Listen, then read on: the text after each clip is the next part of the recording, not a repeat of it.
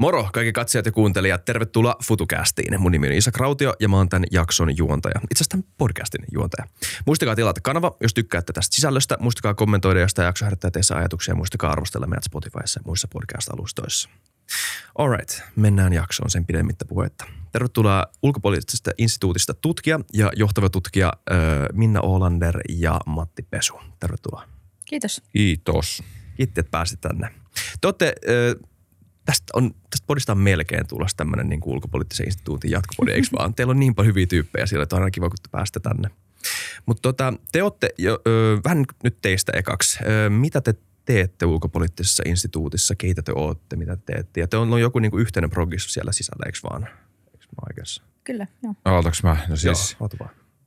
joo, no mä oon ollut talossa vuodesta 17 ja nyt sitten viime vuosi on ollut mennyt niin kuin NATO-aiheiden parissa. Mä oon johtanut yhtä projektia, NATO liittyvää projektia, jota nyt tuossa viimeistellään. Siinä on Minna ollut mukana ja siitä on sitten poikinut pari, pari lisää.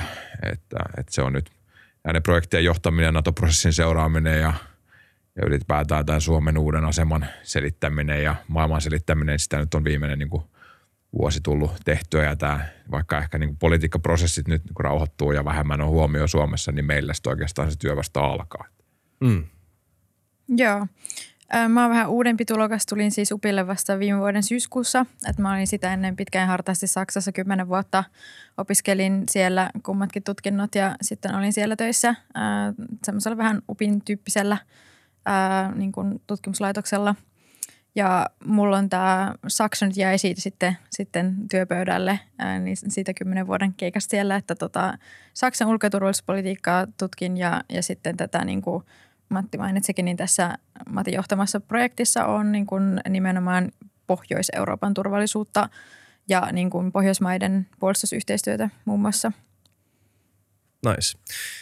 Tässä jaksossa puhutaan varmaan Natosta, more or less, koska se on nyt, ei voi ehkä olla alleviivaamatta liikaa, että kuinka iso juttu tässä on kyseessä. Ei siis vaan historiallisesti, mutta myös siitä, että mitä nyt tapahtuu suomalaiselle ö, kulttuurille sotilaallisesti, yhteiskunnallisesti ja poliittisesti ehkä mahdollisesti.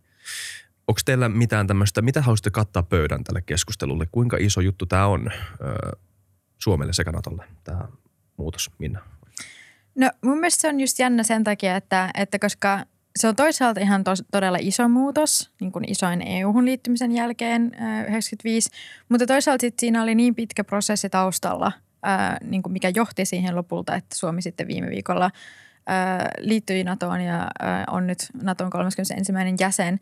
Että siinä on tietyllä tavalla sellainen, äh, niin kuin osittain sellainen jatkumo siinä taustalla, mutta toisaalta se silti tietysti on iso muutos. Mä olisin ihan hyvin tai samalla tavalla pukenut tuonne me, jos ajatellaan ulkopolitiikan oppia tai puhutaan doktriinista. Suomellahan se on tämmöinen niin kuin opillinen muutos, että Suomesta tulee niin kuin osa muodollista sotilasliittoa, formaalia sotilasliittoa. Ja se on niin kuin, näin ei ole Suomen itsenäishistoriassa koskaan tapahtunut. Mm. Mutta sitten just koska voidaan ajatella, että se Suomen jonkinlainen niin kuin länsi-integraatio, missä niin kuin NATO on niin kuin tämänhetkinen kulminaatio, se on 75 vuoden tai lähes 70 vuoden niin kuin prosessi ja, ja sotilaallisesti nyt se kun yhteistyö on tiivistynyt viimeiset niin kuin 25-30 vuotta. Mm. Ja sitten se, että, että miten se lopulta Suomeen muuttaa ja käytännössä kun näkyy, miten se vaikuttaa Suomen politiikkaan, niin se on isoja muutoksia, mutta ne ei ole mitenkään niin vallankumouksellisia, koska monessa mielessä niin Suomi oli jo niin hyvin lähellä sekä ulkopoliittisesti, mutta myös niin kuin puolustuspoliittisesti jo NATOa. Niin, niin kuin just tavallaan iso muutos, historiallinen, mutta sitten taas käytännön vaikutukset ei ole semmoisia, että niin kuin näkyisi tavallisten ihmisten arkipäivässä esimerkiksi niin kuinkaan paljon. Just niin. Et, se oli niin äkillinen se, se muutos viime vuonna kansan silmissä, että voisi jopa melkein ajatella, että täällä on ollut semmoista latenttia kysyntää tälle jäsenyydelle, jo- jonka vaan tämä sota laukas ikään kuin. Että täällä ei ole siis, varmaan ihan oikein siinä, että niinku tämä kulttuurinen prosessi on paljon paljon vanhempi kuin minä tai kukaan meistä täällä. Joo, ja se oikeastaan kun meillä on puhuttu NATO-optiosta, joka on ollut se, että meillä on ulkopoliittisissa ohjelmissa, asiakirjoissa, puheissa puhuttu siitä, että, että jos niin kuin tilanne muuttuu ja turvallisuusympäristö muuttuu huonommaksi, tulee uhkaavammaksi, Suomi voi NATO-jäsenyyttä hakea. Ja oliko sitten niin, että vaikka ei itse en ajatellut, että tämä olisi mitenkään niin mikä niin kuin käytännöllinen valinta, joka joskus lunastettaisiin, mutta sitten kävikin niin, että se tehtiin ja oliko sitten niin, että kansa kuunteli ja sitten kun se aiheutti Venäjän hyökkäys silloin viime vuonna semmoisen akuutin turvallisuusvajeen, joka piti jollain tavalla niin kuin täyttää, niin sitten se NATO olikin siellä niin kuin hyllyllä. Et to, mehän voidaankin ottaa toi. Ja mun mielestä se oli just se, että, että se oli niin kuin valinta ja mahdollisuus, joka oli käytettävissä ja siihen se suomalaisten turvalli, turvallisuuden tai turvattomuuden tunne niin kanavoitu. Mm. Kyllä just se, että sehän oli vähän se nyt tai ei koskaan hetki, mm. että jos tota toi tämä NATO-optio aiotaan joskus käyttää, niin sitten se täytyy käyttää sillä hetkellä, kun kaikki ne tavallaan ää, niin kuin kondit jo täytty, mitkä siihen oli liittyneet. Eli turvallisuustilanne huononi huomattavasti Venäjän toimesta nimenomaan ja niin kuin voisi sanoa ehkä, että sillä NATO-optiolla oli tietynlainen sellainen signaalivaikutus niin kuin Venäjän välisissä suhteissa siinä mielessä, että kun Venäjähän ei ole vaan viime vuonna uhkailut Suomea niin kuin seurauksilla, mitä voisi, mm. voisi tulla tästä NATOon liittymisestä, vaan sehän on erittäin pitkä perinne tosiaan niin kuin Venäjälle retorisesti aina, aina niin kuin säännöllisin väliöin muistuttaa siitä, että mitä tästä nyt voisi seurata ja näin. Että siinä oli mun mielestä ihan kiinnostava se prosessi, että miten niin kuin tavallaan Suomi kyllä niin kuin – toleroi sitä hyvin pitkään ja niin kuin silleen, silleen tavallaan, että se, että Venäjä uhkaili sille, että jos te liitytte NATOon, niin sitten me tehdään näin ja näin, niin sillä ei ollut niin suurta merkitystä, mutta sitten 2021 joulukuussa, kun Putin vaati, että, että tota niin, niin NATO ei saa laajentua ja vaati tästä niin kuin takeita, niin se, se sitten muutti sen tavalla niin kuin se, että – että totta kai sillä voi olla seurauksia, jos me päätetään tehdä näin, mutta jos se niin kuin mahdollisuus tehdä se päätös otetaan pois, niin se oli sitten sellainen hetki, mä vähän luulen, että mikä niin kuin katkaisi Suomessa sen kamelin selään ja missä vaiheessa jo niin kuin todella monella alkoi se mieli muuttua jo silloin. Ja sitten tietysti tämä niin kuin kokonaisvaltainen hyökkäys Ukrainaan – niin ilman muuta se sitten triggeroi kaikki nämä niin kuin talvisodan hengen ja muistot ja ei enää koskaan yksin. Ja, ja että siinä oli todella sellainen nyt tai ei koskaan, koskaan hetki käsillä sitten. Ja, ja sitten selvisi, että, toimiiko, että onko NATO-optio oikeasti toimiva niin kuin politiikka vai ei. Ja, ja onneksi se sitten toimi kuitenkin. Jos tuohon vielä niin reagoi, että oli tosi mielenkiintoinen, että se – sitten se lopulta se oli se viime vuoden hyökkäys, joka asiat muutti, koska me oltiin jo 2008 oli Georgia, 2014 oli Krim. Kyllä, ja ne ei niin kuin juuri vaikuttanut siihen niin kuin suomalaisten NATO-mielipiteeseen. Vähän se neola värähteli. Mm. Mutta nyt sitten, se oli varmaan hyökkäyksen mittakaava. Ja sitten se, että se siitä hyökkäystä edelsi niin kuin pitkä se sotilaallisen voiman keskittäminen Ukrainan rajoille, joita Suomessa seurattiin tosi tarkkaan. Sitten oli nämä uhkavaatimukset – jotka vähän niin kuin herätteli meille sitä NATO-keskustelua jo, että se suomalainen niin kuin julkinen ilmasto tai keskustelu vähän tehtiin niin kuin alttiiksi sille NATOlle ja NATO-jäsenyydelle ja sitten tuli se iso shokki ja sitten homma, homma muuttui. Mm. Eikö me oltu vähän housut kintuis 2014? Se oli aika yllätys. Tämä ei ollut yhtä samalla tavalla yllätys, tämä laajamittainen hyökkäys. Länsi oli vähän aseeton, koska se oli niin varmaan ihan aidosti yllättävää se näin tapahtui. Joo, se oli aidosti yllättävää. Siihen ei niin kuin Suomi ollut suoranaisesti valmis, mutta ei ollut sitten laajemmin kuin NATOkaan. Ja nythän sitten 2022 oli jo, jo toinen, toinen tarina. Ja, ja vähän tämä niin kuin hyökkäys, mikä viime vuonna tapahtui, niin tuntuu, että se muutti sen niin kuin, myös niin kuin eurooppalaisen sodan kuvaa. Että sen 2014 jälkeen puhuttiin paljon tämmöistä niin kuin nopeista operaatioista, hybridivaikuttamisesta, tämmöistä rajatuista – rajatuimmista sotilasoperaatioista, missä se Krimi puhuu, mutta nythän tämä, tai mistä mistä se Krim oli esimerkki. Mutta nyt sitten tämähän on ihan niin kuin teollisu, teollisen mittakaavan niin kuin vallotussota ja se on sitten, nyt tämä on se sodankuva, millä, millä operoidaan tai mikä vallitsee lännessä. Yes. Mennään tämän jakson pihviin. Mä luen tämän koko kysymysryppään teille, mutta ei hätä, ei tarvitse vastata kaikkea ihan kerralla. Mutta mä haluan vaan sanoa tämän koko paketin pöydälle, että me, me tietää, mistä pihvistä me puhutaan. Mutta mut tämä on siis kuitenkin tämä, että mitä muutoksia tämä edellyttää Suomelle nyt on se kysymys. Teidän duuni jatkuu tästä, tai siis alkaa vasta nytten. Eli tota, halutaan kuulla vähän lisää siitä, että mitä se edellyttää. Mutta anyway, mitä muutoksia NATO-jäsenyys edellyttää Suomen kannalta? Kulttuurisesti, hallinnollisesti ja sotilaallisesti. Kuinka isosti NATO tulee näkymään puolustusvoimien strategiassa ja toiminnassa sekä yleisesti Suomen tur- turvallisuuspolitiikassa. Ja mikä on Naton komentorakenne ja miten Suomi mahtuu, no okei toi tulanto tuohon. Mutta noin kaksi ekaa kysymystä, että miten Suomen, mitä, tää, mitä muutoksia tämä edellyttää Suomeen? Haluatko Viina aloittaa? No periaatteessa sotilaallisestihan Suomi on jo niin kuin todella valmis NATO-jäsen tai, tai oli jo alun perinkin ja sehän on ollut ihan niin kuin nimenomaan se, se koko tämän niin kuin NATO-yhteistyön idea, että rakennetaan, rakennetaan tätä sotilaallista yhteensopivuutta, interoperabiliteettia ja, ja saadaan se niin korkealle tasolle, että sitten jos tämä päätös tehdään, niin ei tarvi ensin niin kuin käydä läpi tätä membership action processia, eli mappia, mikä normaalisti niin kuin, uudet niin kuin hakijamaat pitäisi ensin käydä läpi, että, että saadaan niin kuin sotilaallinen, sotilaallinen, sotilaiset kyvyt niin kuin NATO-yhteen sopiviksi ja näin. Että Suomihan tavallaan niin kuin kävi tämän prosessin jo etukäteen mm. niin kuin ihan, ihan itsenäisesti tavallaan läpi. Että siinä mielessä sotilaallisesti ollaan aika hyvällä tasolla, mutta totta kai sitten niin kuin – NATO-maana Suomen niin kuin puolustuksen pääpaino tietysti pysyy edelleen siinä niin kuin alueellisessa maanpuolustuksessa ja niin kuin Suomen, Suomen, Suomen äm, oman suvereniteetin ja itsenäisyyden puolustuksessa ja näin poispäin, mutta siinä tulee myös sitten, sitten muita velvollisuuksia, koska sitten tietysti meillä on myös velvollisuus äh, potentiaalisesti puolustaa myös äh, muita liittolaisia.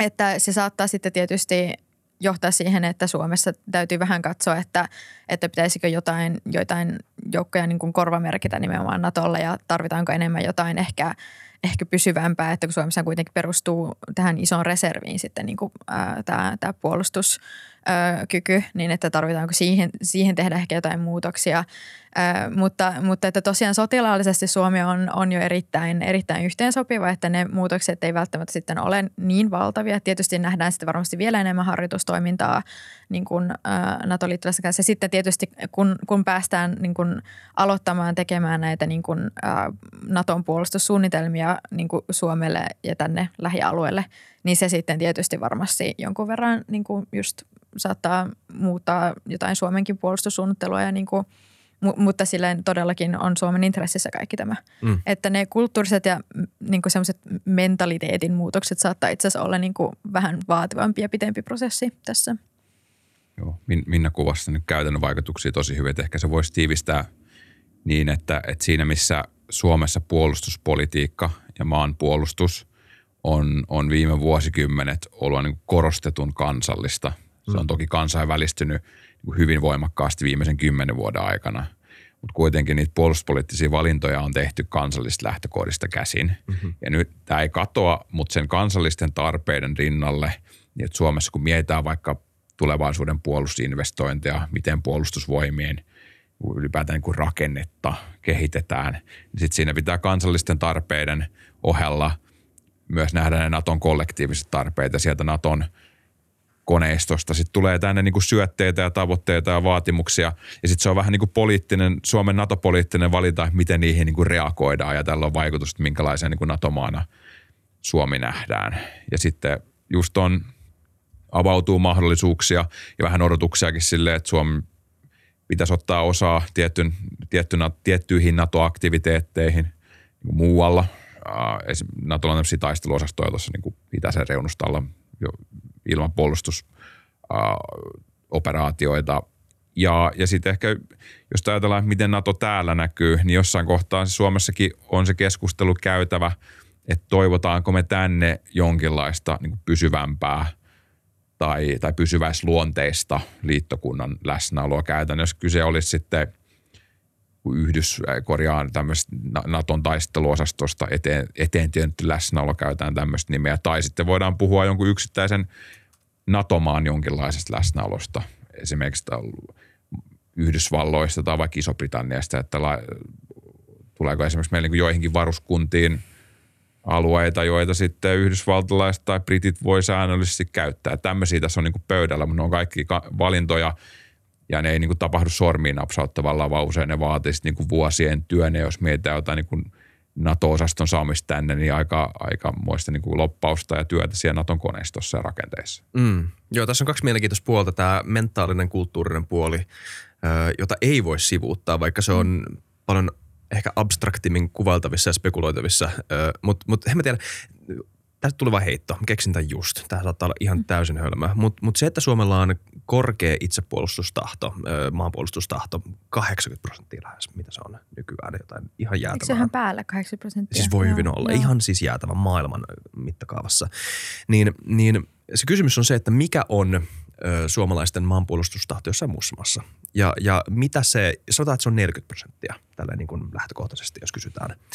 Niin kuinka iso se gappi ö, on kulttuurisesti tai mentaalisesti? Kuinka iso muutos, jos meillä olisi 40 prosentin maanpuolustustahto ja 40 prosentin maanpuolustustahto jossain muussa maassa, niin olisiko se helpompi kulttuurinen hyppy? Tämmöinen niin kuin heitto. Kuinka niin kuin vahva meidän maanpuolustuksellinen kulttuurinen identiteetti, ö, pidättekö te sitä niin kuin vahvana ja niin kuin stabiilina vai pystyykö se joustamaan tämmöiseen laajempaan ö, NATO-liittolaisuus maanpuolustukseen? No, Mitä mieltä? Se vastaavaa Minna, koska Joo. sä. Tota, siis mä vähän luulen, että, että Suomella on tavallaan ehkä, se voi olla niin kuin etu ja haaste, että Suomessa on taipumus ottaa niin kuin kansainväliset sopimukset ja niin kuin kaikki tällaiset todella kirjaimellisesti ja erittäin vakavasti ja niin kuin, että Suomi ihan varmasti on kyllä erittäin luotettava liittolainen siinä mielessä, että, että, että en, en osaa kuvitella sellaista niin kuin, niin kuin skenaariota, missä, missä Suomi sitten jotenkin ei olisikaan sitten, sitten lähdössä puolustamaan liittolaisia, jos, jos äh, niin kuin näin kävisi. Totta kai se koko Naton ideahan on se, että yritetään estää, Mm. äh, estää niin kuin tällaisen niin kuin sen puolustuksen tarpeen äh, niin kuin ilmaantuminen. Anteeksi, ää, mä keskeytän. Onko tätä Joo. muuten mitattu vielä? Siis koska tämä on niin tuttu luku, että kaikki osaa sanoa jonkun arvauksen suomalaisten maanpuolustustahdosta, mutta miten laajemmin? Miten tämä, mitä te tiedätte tästä niin kuin toisesta numerosta? Siis meillähän on tuo niin maanpuolustustiedotuksen suunnittelukunta puolustusministeriön sisällä semmoinen, miksi sitä kuvaisi, yksikkö tai funktio, joka, joka siis säännöllisesti vuosittain mittaa just turvallisuus-, puolustus- ja ulkopolitiikkaan liittyviä mielipiteitä. Ja voisi olla ihan hyvä idea, että tästä niin kuin, niin kuin kollektiivisesta puolustuksesta sit tulisi niin kuin kysymystä ja niin kuin säännöllisissä kysymyksissä sinne vuosittain, että vähän niin kuin kysyttäisiin suomalaisten mielipiteitä niin kuin kollektiivisen puolustukseen. Mm. Mm. Ja, ja meillähän ei oikein ole niin kuin dataa ja, ja tietoa vielä, miten se, mitkä ne mielenmaisemat on. Mä sanoisin, että, että kyllä meillä niin kuin varmasti suuri osa kansasta ymmärtää sen niin kuin kollektiivisen tai yhteisen puolustuksen jujun, että tämä on vähän niin kuin kaksisuuntainen juttu. Mutta se, että missä niitä niin kuin huolia ja kysymyksiä sitten tulee, että pakotetaanko sinne ihmisiä, onko se, voidaanko käyttää niin, niinku varushenkilöitä, onko se ammattisotilaiden juttu ja nää, niin nämä on sellainen asioita, mistä niin pitää mun mielestä Joo. tosi tarkasti ja selvästi sit kes- keskustella. Koska se on ihan mahdoton kysymys. Mä, mm. Meillä oli siis Riku Arima täällä, ö, joka on ollut sotimassa vapaaehtoisena Ukrainassa. Ja siinäkin tajuu niin, että mä, mä puolustaisin Suomea, jos mut kysytään. Mutta mun on täysin ilmasta sanoa joo. En mä tiedä, mitä se tarkoittaa oikeasti. Niin siksi mä kysyn tätä. Tai siksi mä niin kun mm. yritän niin kun pressa tätä kysymystä. Että koska sit, jos sota oikeasti alkaa, niin, niin se on aika oleellinen ö, kysymys tietää, että kuinka moni olisi oikeasti halukas. Tämä on just sen takia mun mielestä todella hyvä kysymys, koska niin kuin varmasti suomalaisten maanpuolustustahto silleen on, olisi aika korkealla, jos, jos niin kuin olisi joku tilanne päällä täällä, täällä meidän lähiympäristössä, mm. Itämeren alueella, arktisella alueella tai jotain tällaista, koska siinä on kuitenkin niin suora yhteys siihen meidän suoraan niin kuin fyysisen turvallisuuteen. Mutta entäs sitten, niin kuin, kun me kuitenkin liityttiin nyt NATOon nimenomaan, että saadaan ää, pidäkettä Venäjää vastaan. Eli eri NATO-jäsenillä tietysti saattaa olla vähän eri silleen, niin kuin syitä, että miksi ne on alun perin liittyneet NATO ja mitä ne niin kuin tästä liitosta hakee. Ja Suomihan on ihan selvästi kuuluu tähän ryhmään, jotka on siellä nimenomaan niin kuin hakemassa pidäkettä Venäjää vastaan. Mutta sitten Meillä on kuitenkin nyt aika hyvät mahdollisuudet täällä meidän niin kuin Itämeren ja Pohjoismaiden alueella niin kuin järjestää asiat sillä tavalla ja tehdä puolustussuunnittelu niin hyvin ja silleen, t- niin kuin koko tämän laajemman alueen puolustussuunnittelu, että se pidäke tosiaan sitten toimii ja, ja sitten nimenomaan niin kuin, ä, estää sitten Venäjän aggression meidän alueella. Mutta entä sitten, jos tämä tavallaan tämä Venäjän uhka toteutuukin jossain muualla, kuten vaikka Mustameren alueella, niin se on ihan hyvä kysymys, että jos on tavallaan niin kuin nimenomaan se sellainen tietty, tietty niin kuin Venäjän uhkaskenaario, mi- mi- mihin niin kuin NATOkin tietyllä tavalla valmistautuu nyt, Mutta mitä jos ei toteudukaan sitten niin kuin va- vaikka Baltian maita vastaan, kuten niin kuin aina ollaan ajateltu, että se on mm. nimenomaan se Akilleksen kantapää. Entä jos se, jos se niin kuin Venäjän fokus vaikka siirtyykin sitten sinne Mustalle merelle, koska se on paljon semmoinen niin kuin epävakaampi alue, sellaisi niin kuin helpompi Venäjän tehdä jotain, mikä voisi jäädä semmoiselle epäselvemmälle alueelle, mikä ei sitten välttämättä triggeröisi niin sellaista selkeää vastausta Natolta. Että se on ihan niin kuin, kyllä, että varmaankin sille, että, että mitä kauemmas niin kuin lähdetään tästä meidän lähialueelta, niin, niin kuinka vahva sitten se motivaatio on ja, ja sellainen niin kuin commitment ylipäätänsä silleen Suomessa silleen olla sitten yhtä vahvasti mukana, niin se on hyvä. Mm. Se, sekä liittyy osittain siihen myös poliittiseen niin kuin, tavallaan ambitiotasoon. Että. Just kysymys on niin kuin mitä suuremmassa määrin poliittinen ja tässä niin kuin päästään niihin – niin kuin oikeasti tämän niin kollektiivisen puolustuksen isoihin kysymyksiin. Et, et Suomikin on niin rajamaa ja sanotaan, että jos nyt sattuisi just näin, että, että syntyisi joku alueellisempi selkkaus NATO-maa ja Venäjän välillä vaikka niin kuin suht kaukana meistä, milloin niin kuin puhutaan Mustameren alueesta, niin tämä on niin kuin aika kovia poliittisia valintoja, koska sitten Suomi on myös sellaisella alueella, että se riski, jos niin kuin NATO ja Venäjä sotii yhdessä paikassa, niin se riski on iso, että se leviäisi niin kuin koko sille pitkälle alueelle. Silloin se tarkoittaisi välitöntä uhkaa myös Suomelle. Ja, ja mitä niin kuin automaattisesti niin kuin suomalaiset ei vaan niin kuin siirry Naton komentoon, ja, vaan, vaan se vaatii tämmöisen niin kuin konkreettisen siirron tai poliittisen päätöksen, jolla niin kuin suomalaisia sotilaallisia resursseja siirretään Naton komennon alle. Ja se, että pystyttäisikö tämmöistä päätöstä tekemään just tilanteessa, missä vaikka Rytisossa ja mm. muualla, vai pidettäisikö ne kaikki täällä ja varauduttaisiin pahan päivän varat, jos se kuitenkin leviää tänne. Nyt ollaan niin kuin niissä tosi isoissa kysymyksissä, mitä toivottavasti ei koskaan tarvi tarvitse pohtia. Ja sitten tähän liittyy vielä kanssa, mikä on niin kuin yleisemminkin tämän niin kuin itäisen reunustan sellainen kysymys tietyllä tavalla, kun Suomi on vähän erilainen maa kuin vaikka, tai siis erittäinkin erilainen maa siinä mielessä kuin vaikka Baltian maat, että, että, että niin kuin Viro, Latvia, on ollut tässä niin kuin hankalassa asemassa siinä mielessä, että ne on, ne on siinä niin kuin Venäjän ja Itämeren välissä silleen aika ahtaalla ja, ja tietysti niin pieniä maita, että, että niillä ei ole silleen mahdollisuuttakaan silleen sellaista niin kuin omaa maan puolustuskapasiteettia niin kuin rakentaa ja pitää yllä, joka niin kuin oikeasti tositilanteessa sitten niin kuin riittäisi maanpuolustukseen. Ja Suomella nyt sitten on siinä mielessä eri tilanne, että Suomella on kuitenkin niin kuin korkea oma maanpuolustuskyky.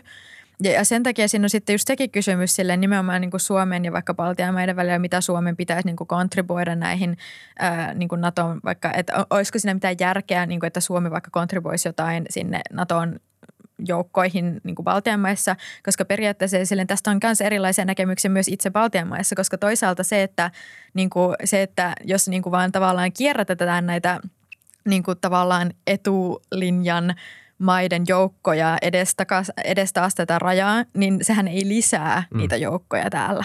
Ja sen takia esimerkiksi Baltian se on erittäin tärkeää, että vaikka Suomi ja Ruotsi nyt sitten niin kuin lisää turvallisuutta ja helpottaa näiden maiden puolustusta, niin että kuitenkin nämä muut niin kuin ei-alueelliset NATO-liittolaiset pysyy siellä myös ja että mm. niiden läsnäolo pysyy, koska se nimenomaan tuo lisää sitä niin kuin puolustuskapasiteettia.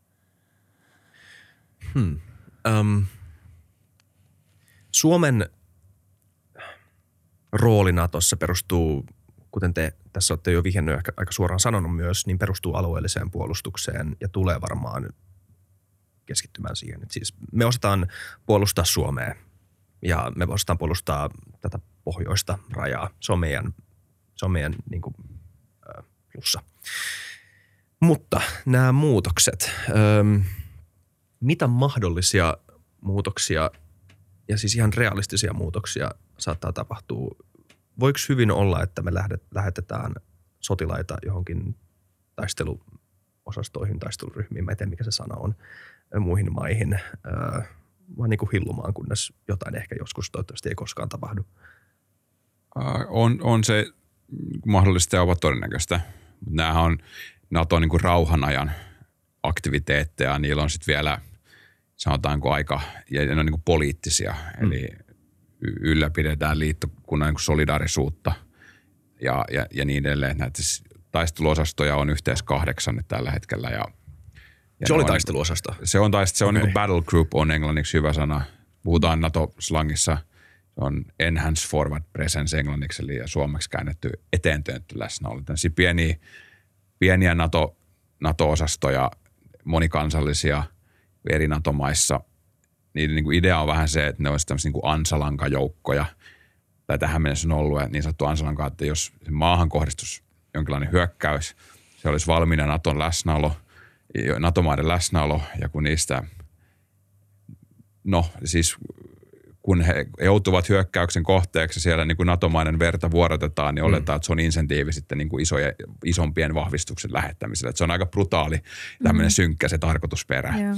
Ja nyt nämä osastot sitten sidotaan selvemmin niin kuin NATO-suunnitelmia muihin. Mutta sitten ky- kysymys on just siitä, että kun puhuttiin tuossa, että jos nyt iso rytinä kävisi, niin kuinka järkevää olisi täältä rajamaasta liikutella toiseen, mutta sitten toisaalta niin kuin rauhan aikana voi hyvinkin olla järkevää, että Suomi osallistuisi mm. nyt joko Baltian alueella tai sitten mahdollisesti Mustalle merellä johonkin nä, näistä niin kuin osastoista, vaan osoittaako, että meitä nyt kiinnostaa vaikka tämän alueen ja tämän maan puolustus. Niin se on hyvä. Silleen, mm. Siihen liittyy just sitä sellaista poliittista signalointia myös, että me ollaan ymmärretty, mihin me liitytään. Että tässä ei ole pelkästään kysymys mm. siitä, että me halutaan maksimoida oma turvallisuus ja että me, me tässä haetaan tätä niin kuin maksimaalista pidäkettä, vaan että me ymmärretään myös, että siinä tulee tämä, niin kuin, niin kuin, että se, mitä, se, mitä Matti sanoi, että se menee niin kuin molempiin suuntiin tavallaan. Että siinä, siinä tulee niin kuin hyötyä, mutta sitten niin kuin tietysti myös velvollisuuksia. Että tämä on kyllä ihan hyvä pointti. Ja sitten niin kuin mikä tekee Suomesta erittäin kiinnostavan Naton näkökulmasta, on se, että NATOhan nyt viime vuonna Madridissa päätti sitten tällaisesta uudesta joukkorakenteesta, joka on hyvin uh, the New Force Model uh, käänsin sen nyt tolleen suomeksi, että tähän on hirveän hankalaa, kun ei vielä ole tätä sanastoa suomeksi välttämättä. Mutta siis, että niin kuin, mikä on todella kunnianhimoinen siinä mielessä, että Naton niin kuin päämääränä on nimenomaan – niin kuin uudistaa näitä Enhanced Forward Presence, näitä pieniä joukkoja. Ja tarkoituksena olisi, että saataisiin muun muassa 100 000 sotilasta, NATO-sotilasta tällaiseen niin kuin nopean toiminnan joukkoiselle, joka olisi valmis silleen kymmenen päivän sisällä, oliko se. Ja, mm. ja sitten, sitten 300 000, mikähän siinä sitten oli se – 30 päivää varmaan. 30 päivää ja sitten se 500 000 oli 30-180 päivää tai joku tällainen. Ja sitten se, niin nämä, nämä 30-180 päivää vai mikähän se nyt olikaan, nyt en muista ulkoa tarkalleen tätä, mutta niin, niin tota, se ei ole niinkään se ongelma, että kyllä nämä joukot saadaan kasaan, mutta se, että niin saataisiin tällainen sadan tuhannen sotilaan joukko kymmenessä päivässä mm. niin kuin toimintakykyiseksi, niin se on tällä hetkellä iso haaste.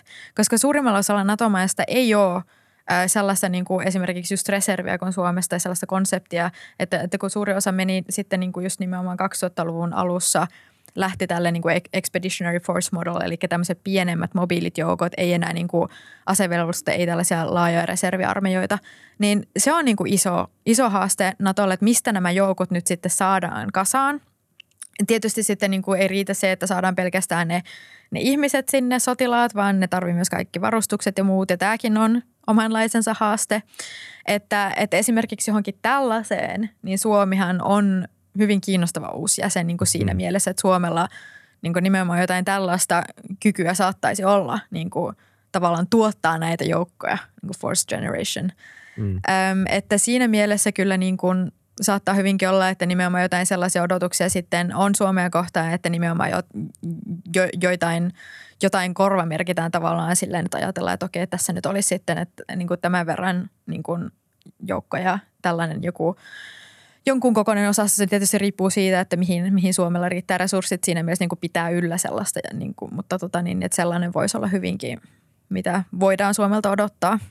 Tämä saattaa olla teille mahdoton kysymys, mutta siinä missä puolustusvoimat tai varusmiespalvelus on Suomessa pakollinen ja siinä missä se tehtävä, jonka puolustusvoimat sulle määrittää, on heidän valinta, niin kuinka ö, pitkälti tämmöinen päätös voisi olla heidän valintansa, että okei, sä oot nyt NATO-jengi, sä oot nyt tää niin kuin, sut laitetaan tuohon. Se ei varmaan olisi kauhean strategista laittaa tai taktista laittaa ei-vapaaehtoinen tyyppi tuommoisen niin nopeaan response forceen, mutta kuitenkin, siis kysymys silti elää.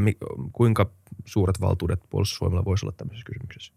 Kyllä mä luulen, että, että se on niin kuin eri asia, mitä teoreettisesti niin kuin korva merkitään ja minkälainen kyky sillä on niin teoriasuus ja mitä sitten niin konkreettisesti sitten lähetetään. Sen niin kuin sanelisi sitten se kulloinenkin tarve.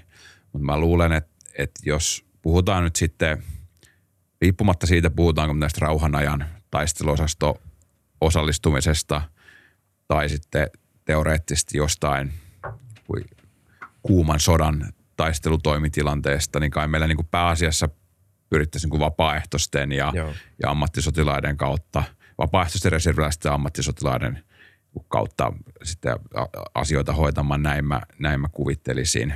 Mä tajusin nyt jälkeenpäin, se oli vähän hölmö kysymys. Meillä ei ole mitään alustaa vielä arvioida tätä kysymystä, I guess, joten...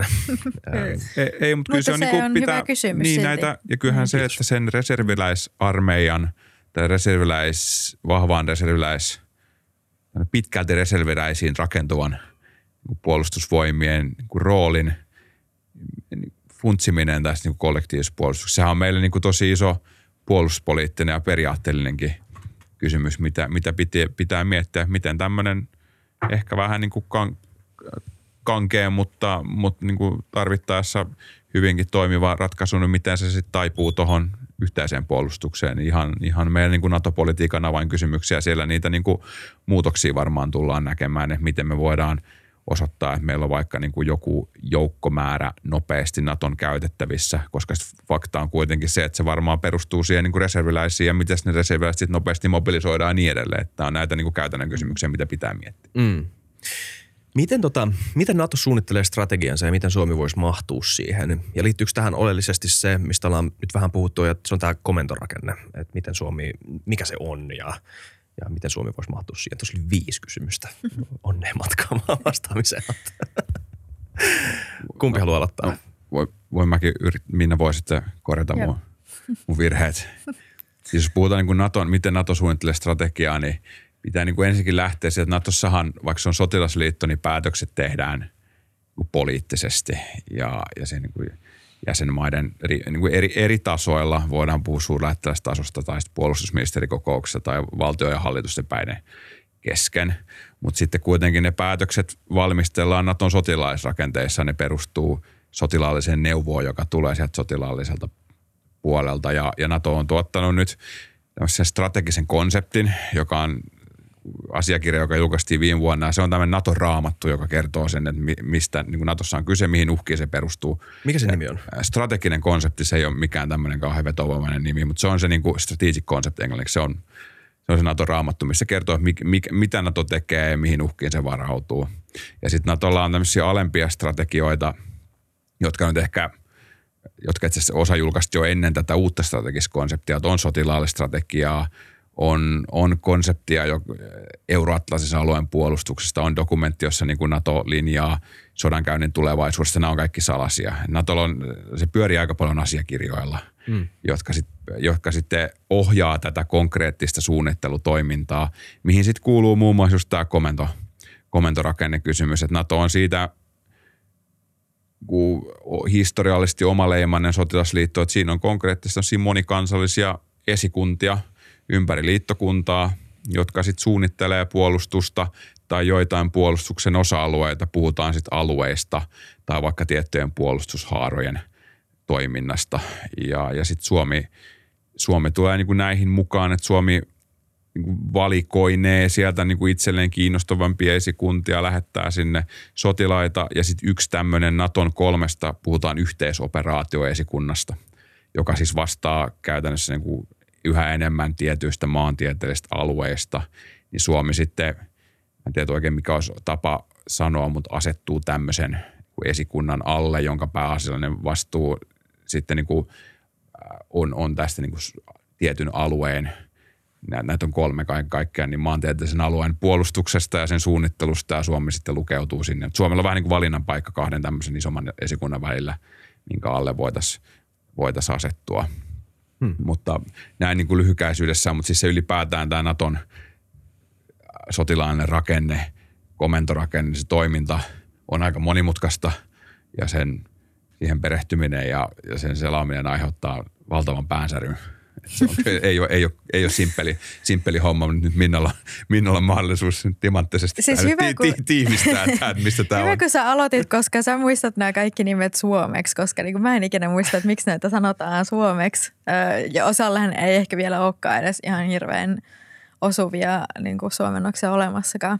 Mutta tota niin, niin ää, siis sehän on tässä nimenomaan se jännä niin kuin tilanne Suomen kannalta, että se viime kesänä julkaistu strateginen konsepti, joka nyt on siis niin kuin 2030 vuoteen asti. Nämä on aika tämmöisiä niin kuin pitkän linjan strategisia dokumentteja. Mm. Ja se oli niin kuin aika iso ja merkittävä muutos, ää, niin kuin että tavallaan Natolla oli vähän sellainen paluu juurille – hetki sitten nyt tämän Venäjän hyökkäyssodan vaikutuksesta. Että se prosessi tosiaan alkoi jo silloin 2014, mutta hyvin hitaasti ja vähän ihkeästi, että, että siinä silti niin kuin vaikka niin kuin siinä tavallaan jo, jo herättiin siihen, että ei tämä Venäjän uhka ole silleen niin kuin Euroopassa mihinkään kadonnut silleen kylmän sodan päättymisestä huolimatta – mutta tota, siinä meni esimerkiksi niin kuin kuusi vuotta 2020 asti, kunnes niin kuin nämä Baltian maiden puolustussuunnitelmat saatiin käytännössä sitten niin kuin, ää, tota, niin kuin päästiin pistämään ne käytäntöön. Että, että se prosessi oli silti aika hidas ja ei ihan niin kuin ehkä riittävä siihen nähden, että mitä nyt ollaan sitten nähty, että Venäjä on tehnyt Ukrainassa.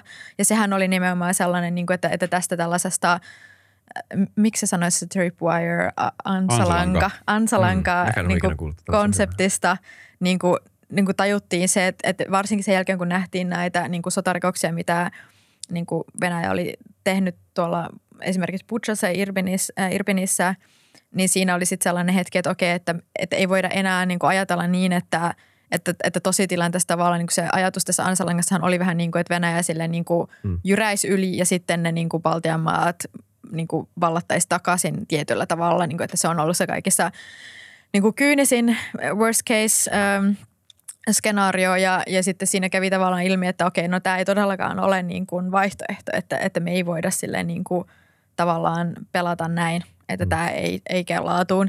Ja siinä mielessä sitten, niin kuin, että, että tämä kaikki nämä uusi joukkorakenne ja muu niin kuin liittyy siihen, että, että NATO nyt silleen yrittää sitten rakentaa sellaista erilaista puolustus rakennetta, mikä mahdollistaisi sellaisen, niin kuin, että NATO lupasi sille niin kuin puolustaa jokaista tuumaa, jokaista liittolaisten niin kuin, tuumaa. Every inch. Every inch mm. at all times. Mm. Every inch of allied territory at all times.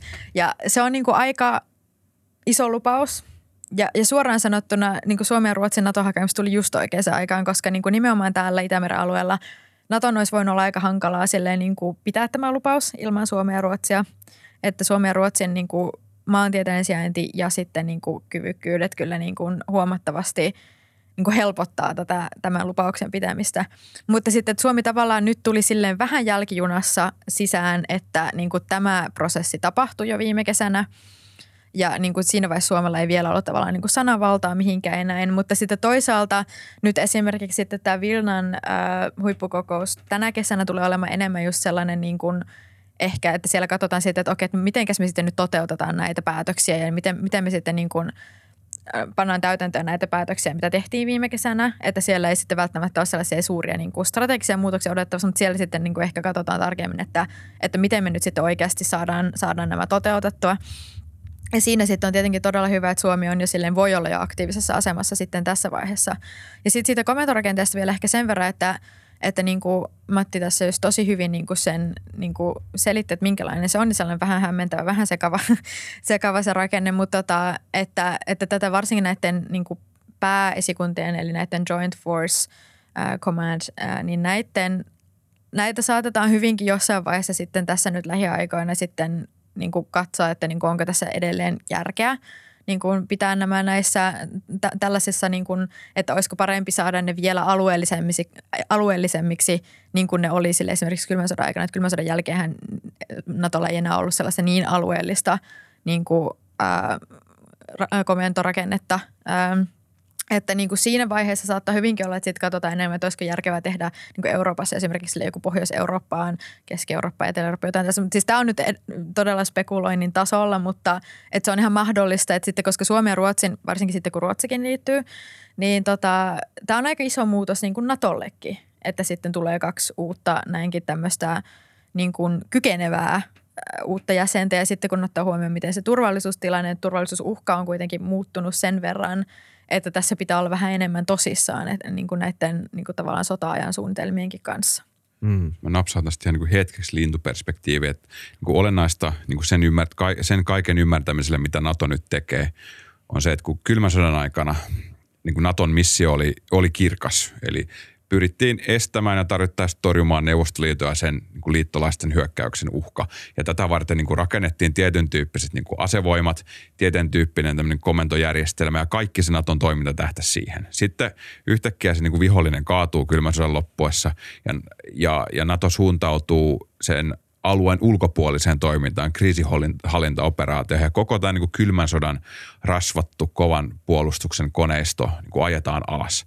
Ja, ja, ja silloin niin kuin siinä kriisihallinta-aikana niin se Naton toimintaa ohjasi ajatus, että Naton pitää niin kuin, niin kuin kyetä toimimaan käytännössä missä tahansa, että se niin kuin toiminta ei ole maantieteeseen sidottu.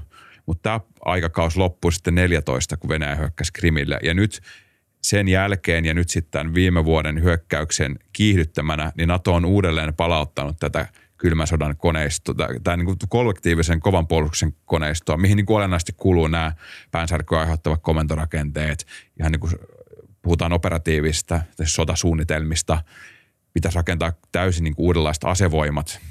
Mm. Mutta ero kylmän sodan aikaa on se, että nyt tätä tehdään pian 32 liittolaisen voimin. Eli se NATO on paljon laajempi porukka kuin aikaisemmin – se on aika erimielinen porukka. Siellä on kuitenkin iso osa NATO-liittolaista, jotka ei näe niin kuin Venäjää minkään, minkään sortin niin eksistentiaalisen kysymyksen, eikä se ole heidän edes pääasiallinen niin kuin puolustuspolitiikan painopiste.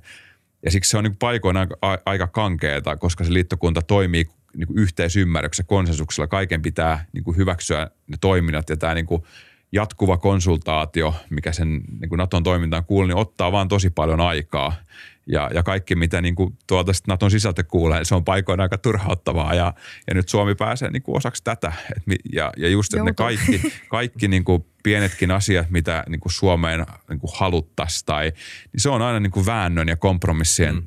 tulos ja siihen niin kuin pitää, pitää varautua. Tämä on ehkä silleen, mikä on aina tärkeä muistaa, että NATO ei ole vain sotilasliitto, vaan se on myös hyvin poliittinen Joo. liitto. Ja tämä Naton sisäinen diplomatia on ihan oma taiteenlajinsa. Kyllä, mitä pitää osata pelata.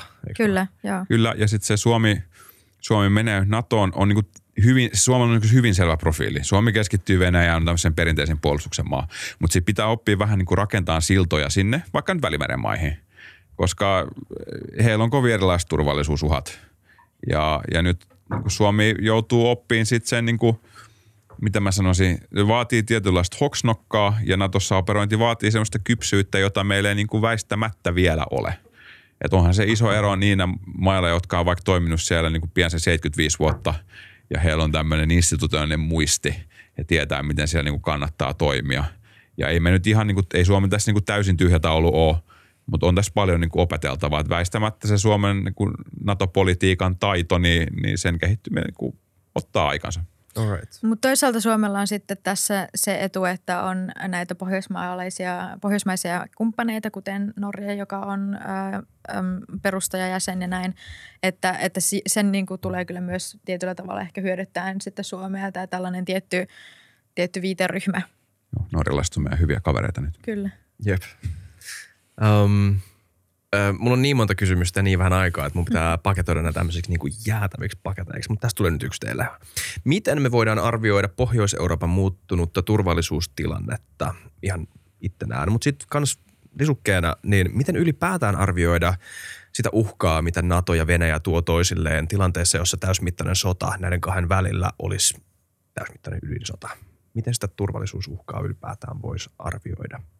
Mä voin yrittää tiivistää. Eli siis sotilaismielessä niin kuin Venäjä on, puhutaan niin tavanomaisesta siis sotilaskyvystä, niin Venäjä on niin kuin Pohjois-Euroopassa tällä hetkellä niin kuin heikompi kuin se on useampaan vuosikymmeneen, koska se on esimerkiksi Suomen sotilastiedustelun arvioin ollut, että Venäjän maavoimakapasiteetti on noin niin kuin 20 prosenttia siitä, mitä se oli niin kuin ennen hyökkäystä, koska siitä on vain niin kuin tavaraa on lähtenyt Ukrainaan ja sinne sitä on myös jäänyt ja samalla myös niin kuin joukkovoimaa. Toki sitten vaikka ilmavoimat ja merivoimat, niin ne on niin kuin säilynyt paljon paremmin, että sitähän kykyä heillä on. Mutta yksinkertaisesti voisi sanoa, että se sotilaallinen, jos niin kuin Venäjällä on ollut niin kuin jonkinlainen sotilaallinen ylivoima tai se sotilas niin tasapaino, sotavoimien tasapaino on ehkä niin kuin ollut Venäjän suunnalla, nyt se on niin kuin vahvasti – kaalellaan niin kuin lännen suuntaan ja myös sen takia, että Ruotsi ja Suomi tulee tähän niin kuin NATO-blokkiin nyt mukaan. Eli Naton näkökulmasta se on nyt yksi koherentti, saumaton porukka, mm.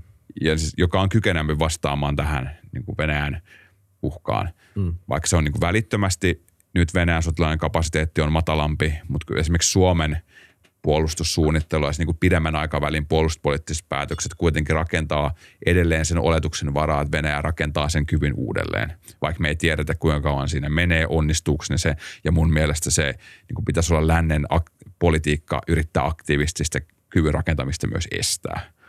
Ja tämä on nyt se, jos nyt pitäisi kuvata kokonaisuudessa tasapaino, että läntisesti koherentempi sotilainen tasapaino tällä hetkellä suosii länttä ja siksi on oletettavaa, että niin kuin tällä alueella just ei varmaan ole välittömästi syttymässä nyt mitään niin kuin ison mittaluokan konflikteja ja, ja sitten miten sitten ydinaseblokin ja tai kahden ydinasevaltio ja ydinaseblokin kahdenvälistä niin kuin eskalaatio hallitaan, niin siitä Minna varmasti tarjoaa nyt, nyt teille tuota hyvän vastauksen. Joo, siis tämä on niin kuin tosi hyvä, mitä Matti tässä just niin kuin silleen kuvaili, että tietyllä tavalla niin kuin tällä hetkellä ja nyt lähitulevaisuudessa turvallisuustilanne on ehkä paradoksaalisesti siinä mielessä parantunut, että nyt kun Suomessa tuli NATO-jäsen ja sitten kun Ruotsikin äh, saa sen jäsenyyden lopulta pakettiin, niin tämä niin kuin tavallaan voimakorrelaatio, ja se on Joo. joukkokorrelaatio, niin se, sehän on nyt sitten niin kuin tota Naton puolelle kääntynyt tavallaan. Että se oli ennen silleen, että Venäjällä oli aika hyvät mahdollisuudet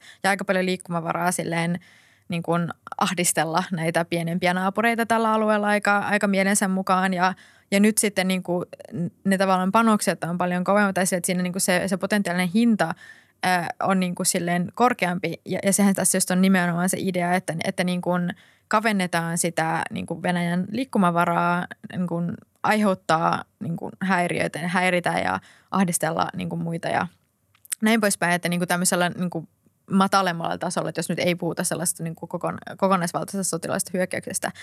Et siinä mielessä se niin kuin Venäjän liikkumavara on kaventunut huomattavasti nimenomaan meidän alueella.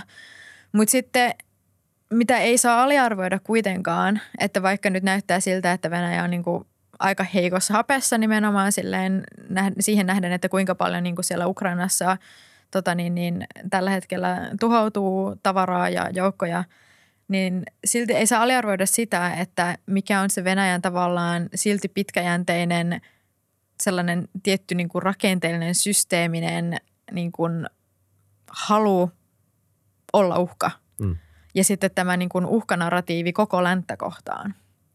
Että niin kuin se, että Venäjä kuitenkin silleen on nyt osoittanut, sille, siis tulee aina hirveämpiä tietoja Ukrainasta, että mitä Venäjä, niin kuin minkälaisia niin kuin sotarikoksia Venäjä siellä tekee ja kaikkea. Niin kuin, että tavallaan silleen, vaikka se uhka nyt näyttää silleen olevan nimenomaan todella keskittynyt sinne, sinne Ukrainaan ja niin kuin, että se sitä kautta tavallaan niin kuin pienenee meille siinä mielessä, mutta ei saa silti niin kuin aliarvoida sitä, että, niin kuin, että mihin se Venäjä, Venäjän kehitys voi mennä.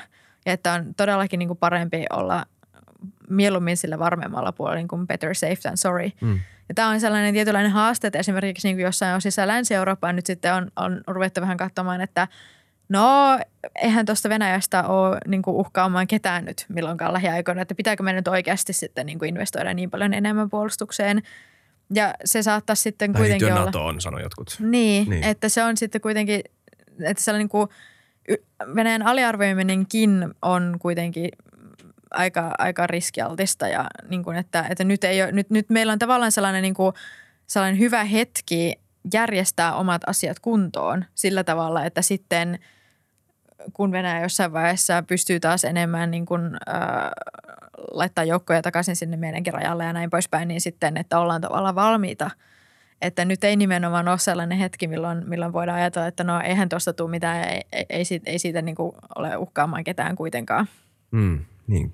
Että oli tosi, itse asiassa tosi olennainen pointti se, että, että Suomen etu ei missään nimessä ole se, että niin kuin Natossa tai laajemmin lännessä niin kuin Venäjän uhkaa aliarvioidaan.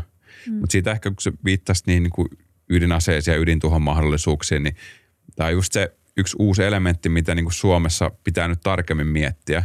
Että se, tähän mennessä keskustelu on, on loppunut siihen ydinaseet ja kamalaa ja se keskustelu loppuu siihen. Mm. Mut siis, ja, ja ne on kamalia, valtavia tuhon välineitä, mutta sitten myös, että niin kuin sotilaat suurvalloissa suunnittelee myös sodan käyntiä ydinasevaltio vastaan. Sitten tullaan niin kuin kysymyksiä näistä, että miten sitä niin konfliktin ja sodan kulkua – niin säädellään ja pyritään niin estämään se niin eskalaatio sille pisteelle. Puhutaan eskalaation niin hallinnasta. Nämä on niin valtavan vaikeita kysymyksiä, missä niin Suomella saatisti itsellänikin on niin kuin paljon vielä miettävää ja, ja opittavaa. Mutta mut se on se niin kuin tavallaan realiteetti, missä mm. tätä niin kuin sotaa tällä hetkellä käydään. Se on niin kuin jatkuvasti läsnä myös tuossa Ukrainassa. Ja joskus se saattaa myös rajoittaa sitten, saattaa olla tekijä, mikä myös niin kuin hajottaa liittokuntaa. Joo, ja sitten tämä on niin kuin Suomen kannalta tietysti erittäin olennainen kysymys nimenomaan sen takia, että kun me ollaan niin lähellä esimerkiksi tuota Kuolanniemimaata, missä Venäjällä on äh, tämä sen toisen iskun kyvykkyys, ähm, niin kuin ydin, ydiniskun kyvykkyys, että, ja sitten tämä tietysti niin kuin tuo just sen arktisen alueen NATOon ihan uudella tavalla ja, ja niin kuin vaatii, vaatii todella niin kuin tarkkaa suunnittelua ja niin kuin hallitsemista tavallaan, että – että miten, miten tämä tilanne, tilanne toimii. Ja, ja sitten meidän täytyy ehkä myös silleen niin kuin suhtautua tai asennoitua niin, että tullaan elämään näiden Venäjän ydinaseuhkailujen kanssa ää, lähivuosina, koska mitä enemmän sitä niin kuin konventionaalista asevoimaa tuhoutuu Ukrainassa, niin sitä todennäköisemmin Venäjä sitten saattaa niin kuin nimenomaan turvautua näihin, näihin ydinaseilla uhkailuun, Äm, koska sitten se on se niin kuin tavallaan se Venäjän itse, oman niin kuin suurvalta-aseman tai sen, sen oman suurvalta-käsityksen ja identiteetin perusta nimenomaan ydinaseet, että, että saattaa olla, että me valitettavasti on vähän siihen totuttava tietyllä mm. tasolla ja opittava, miten sitä hallitaan. Ja mulle, mulle, anteeksi, mulle avarsi tätä tota, uh, The Bomb-kirja, Fred Kaplan, tämmöinen mm. journalisti, muista ihan sika hyvin kuvattu. Se on hyvä, hyvä kirja, joo. Tosi hyvä, suosittelen no. sitä kaikille. Siis se avasi tosi, mä luin sen ennen sitä Juntusen tota jaksoa kanssa ja en, jos en olisi lukenut sitä, niin en olisi kyllä niin pärjännyt niin hyvin siinä jaksossa.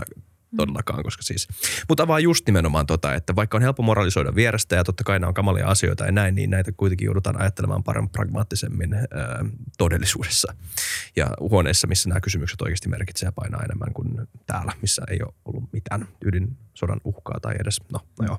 Alright, ää, ää, me en halua haskaa aikaa, niin mitäs, mitäs seuraavaksi? Hei, Minna, Saksa.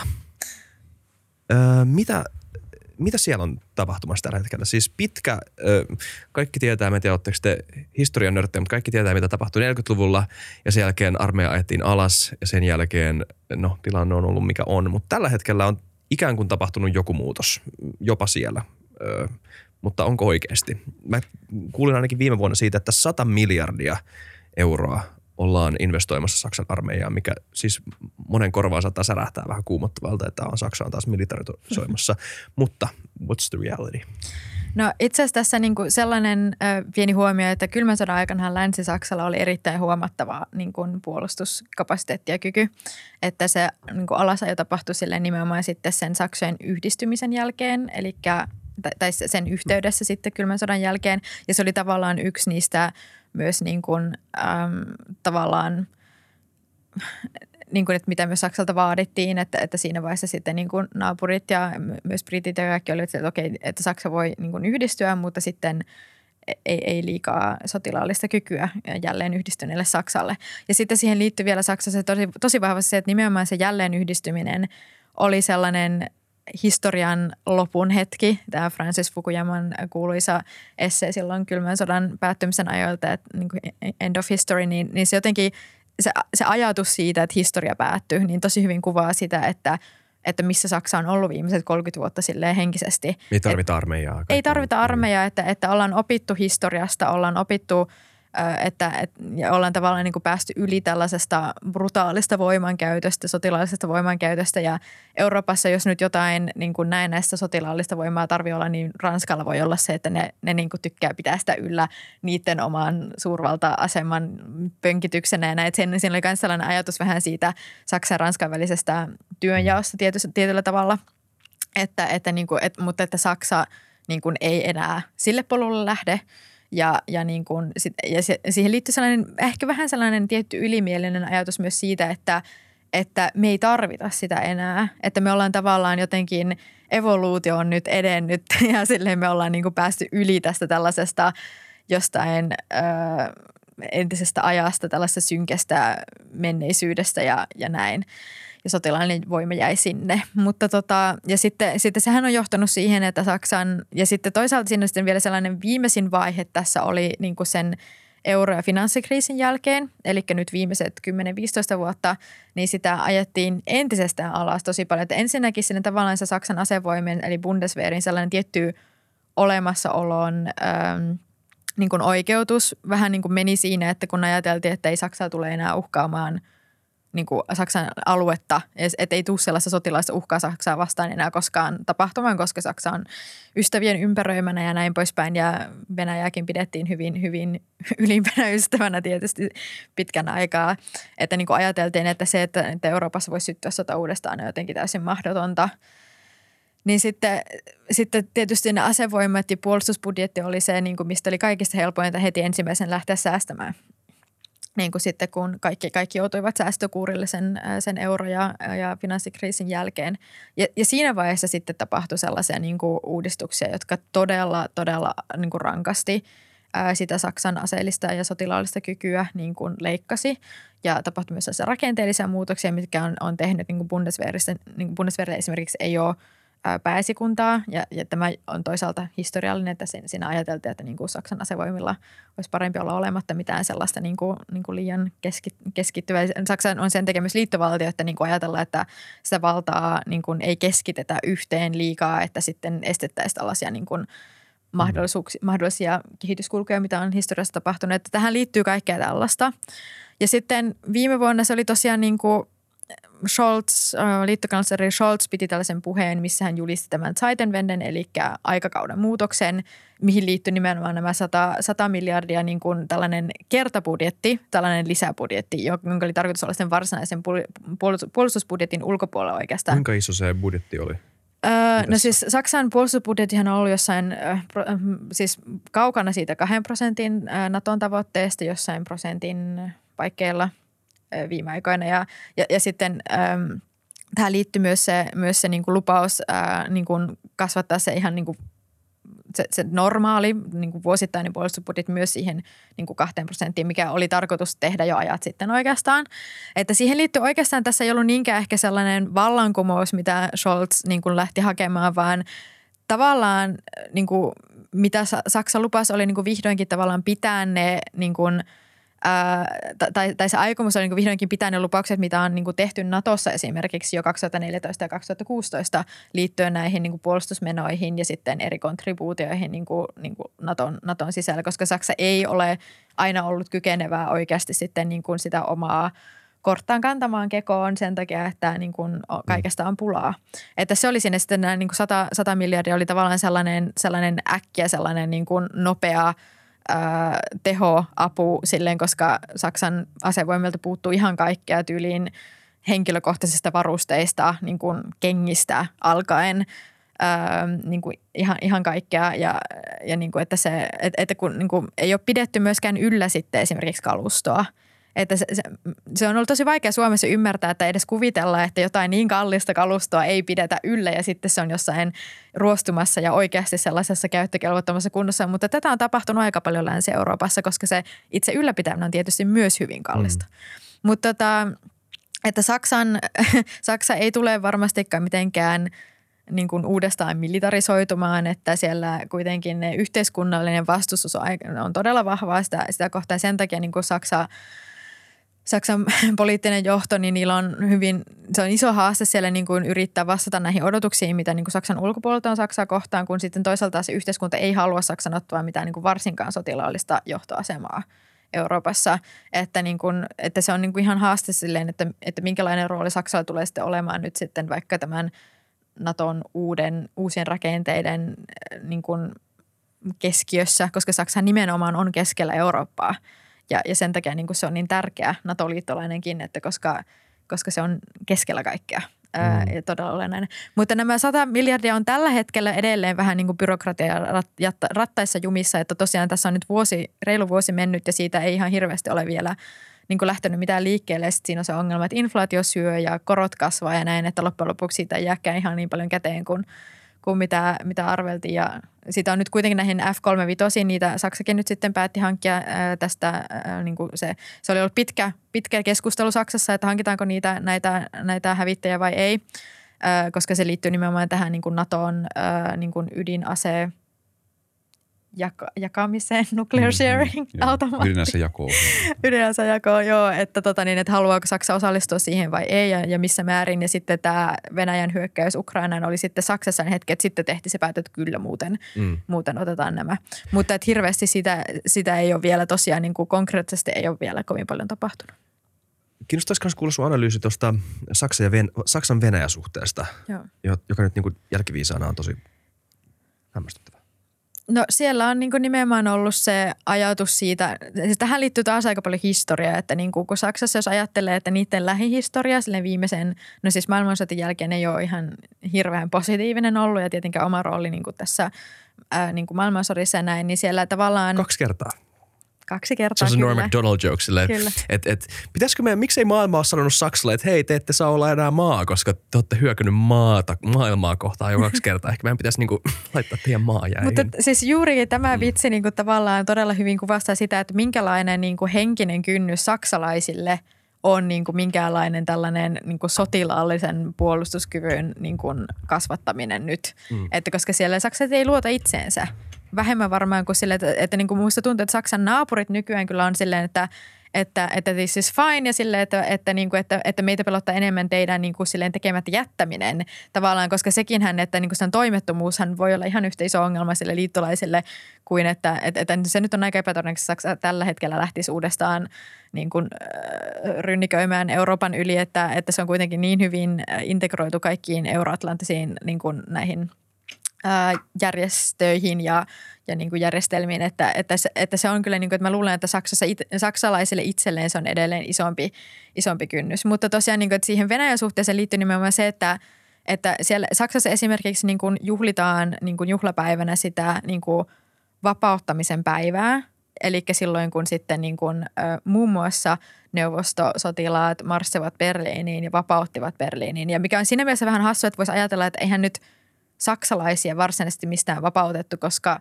he olivat itse sotaa käyvä osapuoli, että ketä vapautettiin oli sitten niin kuin nämä keskitysleireille joutuneet ja muuta. Mutta Saksassa kuitenkin tämä on niin kuin se historiallinen niin kuin narratiivi ja sen juhlapäivän nimi ja kaikkea. Ja, ja siihen niin kuin liittyy todella vahvasti se niin kuin ajatus siitä, että, että natsien hirmuteot niin kuin Neuvostoliitossa, niin sitten se, että koska niin kuin Neuvostoliitto ja Venäjä on niin kuin pistetty silleen synonyymiksi, niin sitten se niin kuin historiallinen syyllisyyden tunne on tavallaan kanavoitu Venäjään.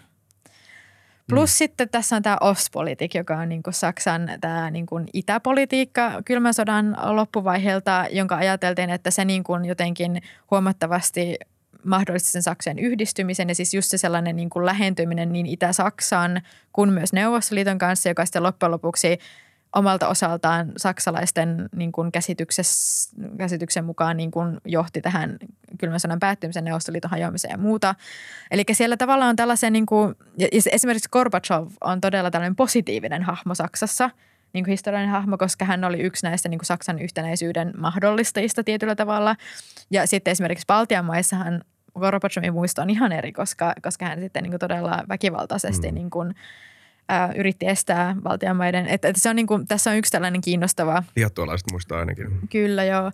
Että niin kuin siellä tavallaan ensinnäkin siihen Venäjään on tavallaan liittynyt, että just siihen, että, että koska Venäjä on ollut se Neuvostoliiton synonyymi ja sitten siellä on tavallaan niin kuin aika hyvin silleen katsottu näiden kaikkien muiden maiden yli, jotka myös oli osa Neuvostoliittoa. Esimerkiksi niin kuin Ukraina oli erittäin kiinnostava esimerkki siitä, että miten niin kuin Saksassa ei ollut vaikka viime vuonna hirveästi sellaista niin kuin aktiivista ymmärrystä ja käsitystä siitä, että, että mitä kaikkea niin kuin Ukrainassa nimenomaan tapahtui, mitä kaikkea natsit teki siellä, mitä Neuvostoliitto myös teki siellä. Ja että miten, miten Ukraina esimerkiksi kärsi niin kuin tavallaan molempien käsissä ja silleen, niin kuin, että, että koska se, se niin kuin siellä oli niin vahvasti ja se niin kuin liittyi tähän niin kuin panssarivaunukeskusteluun myös Saksassa, että siellä se oli jotenkin sellainen ihan hirveä tabu ajatella, että saksalainen panssarivaunu voisi olla niin kuin venäläisiä sotilaita vastaan mm. niin kuin osoittamassa – tai, tai että se pistää sinne rintamalle. Että se oli niin kuin, että siihen liittyy kaikkea tällaista, se on tiety, tietyllä tavalla vähän sellaista mutkien suoraksi vetämistä siinä, niin kuin, että mitä oppeja on, niin kuin, että mitä on opittu historiasta, mitä siitä on tavallaan jäänyt käteen, minkälaisia oppeja niin kuin sitten tavallaan siihen, siihen historian käsittelemiseen on liittynyt. Ja siinä on vedetty nimenomaan aika vahvasti mutkisuoriksi. Plus sitten siihen liittyy se, että jo kylmän sodan aikana niin kuin Länsi-Saksalla oli aika hyvät niin kuin energiasuhteet niin kuin Neuvostoliiton kanssa. Ja, ja Saksalla ei koskaan ollut mitään ongelmia. Niin kuin, että Venäjä oli aina luotettava energian toimittaja Saksaan niin kuin viime vuonna syyskuun asti. Niillä ei koskaan ollut itsellä mitään ongelmia. Ne ei koskaan ajatellut, että mitään sellaista riskiä siinä olisi tavallaan. Niin kuin, kyllä ne tietenkin tiesi, että niin kuin entisen Neuvostoliiton maat – on niin kuin joutunut tämän Venäjän energia-aseen kohteeksi ja niitä, niillä on, on ollut ongelma. Mutta ne, siinä oli sellainen ajatus, että no mutta meillä on eri suhde silleen ja, ja niin, niin kuin Venäjä ja meillä on tällainen erityinen. Ja, ja Saksassa jotenkin jostain syystä koko ajan ajatellaan, että Venäjä on niiden naapuri, vaikka eihän se ole. Siinä on vaikka mitä maita välissä. Paljon venäläisiä. Saksassa, Saksassa. on myös paljon venäläisiä ja se, siinä on sellainen yksi omalainen niin kuin – oma porukkaansa on sellaiset niin kuin Saksan venäläiset, mm. jotka oli jossain vaiheessa, niin kuin ne oli saksalaiset, jotka oli venäläiset ja paluu muutti Saksaan. Ja sit, et, et, tämä menee vielä pitemmälle historiaan, voisi aloittaa jostain Katarinan suuresta varmaan. Et siinä on niin kuin paljon tällaisia niin kuin syitä, että minkä takia. Ja sitten tietysti se, että no se Venäjän energia nimenomaan oli edullista, kätevästi saatavilla – putken kautta, ei, ei tullut hirveän kaukaa ja se sopi todella hyvin Saksan raskaalle teollisuudelle, koska Saksassa ei itsessään ole mitään luonnonvaroja, niin se ei olisi pystynyt niin kuin rakentamaan sellaista raskasta teollisuutta kuin mikä sillä nyt on, ellei niin kuin jostain olisi saanut suhteellisen edullista energiaa siihen. Erittäin mielenkiintoista. Meillä on noin viisi minuuttia aikaa vähän päälle enää ja mulla olisi kaksi kysymystä teille. Katsotaan päästäkö näille läpi. Mutta yksi liittyy ehkä vähän tähän militarisointiin, mutta ylipäätään niin kuin Euroopassa. Voisiko Eurooppa koskaan, äh, ajatellaan pitkää aikaväliä ja sitä, että miten tämä geostrateginen tota, asetelma muuttuu ja tuleeko meillä multipolar world ja tuleeko Kiinasta enemmän geopoliittisesti aktiivinen tota, sotilasmahti ja näin, niin voisiko, ähm, voisiko EU – tai Eurooppa millään tavalla olla tulevaisuudessa sotilasmahti? Ja onko se järkevää EUlle ajatella näin? Tai kannattaako meidän edelleen nojata siihen Yhdysvaltojen ää, sotilaalliseen hegemoniaan vähän niin kuin tämän meidän oman liberaalin demokratian puolustamiseksi? No, mä oon itse aika skeptinen sen suhteen, että Eurooppa, on se mikä formaatti tahansa – Euroopan unioni tai, tai, tai, tai joku muu laajempi kokoonpano, että voisi niin olla kovin yhtenäinen sotilaallinen toimija. Että se vaan niin johtuu siitä, että tarvittiin tästä vähän viitatakin, että niin uhkakuvat on niin erilaiset. Sellainen geopoliittisesti ajateltu niin Eurooppa ei ole, ei ole yhtenäinen, vaan ne niin uhkakuvat, joihin valtiot varus, varustautuu tai varautuu, on ihan niin perustavanlaatuisesti erilaisia. Niin siitä on niin vaikea luoda yhtä – to, toimijaa, joilla olisi niin yhteiset niin intressit ja joka niin pelaisi samaan pussiin ja varautuisi samoihin niin asioihin. Ja mun mielestä tämä niin rakenteellinen ongelma tai haaste ei ole niin katoamassa yhtään mihinkään lähiaikoina, ellei sitten niin jostain, niin jostain kehity tämmöistä niin uhkaa, jonka niin valtaosa eurooppalaista – kuin tunnistaa tai tunnustaa. Et me joudutaan vähän niin kuin elämään Euroopassa, jossa on niin kuin eri alueita, alueellisia intressejä, ehkä niin kuin alueellisesti toimimaan tiiviimmin. Ja, ja se, että jos ajatellaan ihan kykyjä, mitä eurooppalaisilla on, sotilaallisia kykyjä, niin just siitä, kun ne, ne on niin kuin ajettu alas, niitä on rakennettu hitaasti, niin vaan niin kuin Yhdysvaltoja tarvitaan. Että se, että onko se riippuvuus hyvä juttu, niin, niin siihen ei ole niin kuin yksilitteistä mm vastaus. Totta kai olisi parempi, että olisi niin jokainen eurooppalainen valtio kykenisi kantamaan tästä niin kuin enemmän, vähintään niin kuin enemmän vastuuta, jos se niin kuin, niin kuin täysin vastuuta omasta puolustuksesta. Me ei olla, me ei niin kuin olla siinä, siinä tilanteessa. Että vielähän se, nyt 75 vuotta se transatlanttinen suhde on, on pelittänyt hyvin, koska Yhdysvalloissa on jaettu eri puolueiden kesken se ajatus, että Eurooppa on näyttämö, jolla Yhdysvaltain on syytä pelata. Ja, ja vielä niin kuin valtavirta ajattelee näin, vaikka se niin kuin Euroopan rooli, rooli kutistuu. Mutta niin kuin väistämättä me edetään siinä tilanteessa, jossa niin kuin Euroopassa tulee semmoinen niin kuin havahtumisen niin paikka ja välttämättömyys, että jotain tarvitsisi tehdä. Mm. Mutta onko meillä sitten, niin kuin kuka johtaa, kuka tekee, kuka kehittää? Nämä on kaikki niin kuin isoja kysymyksiä ja, ja, ja et mä, mä, mulla on niin kuin sen näkemys kyllä niin kuin va, vaike- siis tiettyjä yhteisiä nimittäjä varmasti löytyy ja yhdessä pystytään tekemään, mutta ne perustavanlaatuiset erimielisyydet niin säilynevät. Joo. Joo, kyllä Euroopalla on nimenomaan se haaste, että niin kuin sellainen, koko yksikään Euroopan maa ei kuitenkaan yksinään pysty saavuttamaan mitään sellaista globaalilla skaalalla niin kuin olennaista, varsinkaan niin kuin nyt jos ajatellaan sotilaallisesti, niin sellaista ää, niin kuin asema, että se, se niin kuin vaatisi yhteistyötä, jonka pitäisi olla tiiviimpää kuin se on nyt. Ja, Liittovaltio. no esimerkiksi ja siihen nyt niin kuin ei ole sellaista luottamuksen tasoa eri Euroopan maiden välillä, että, että se kehitys niin kuin on kovin realistinen milloinkaan lähiaikoina.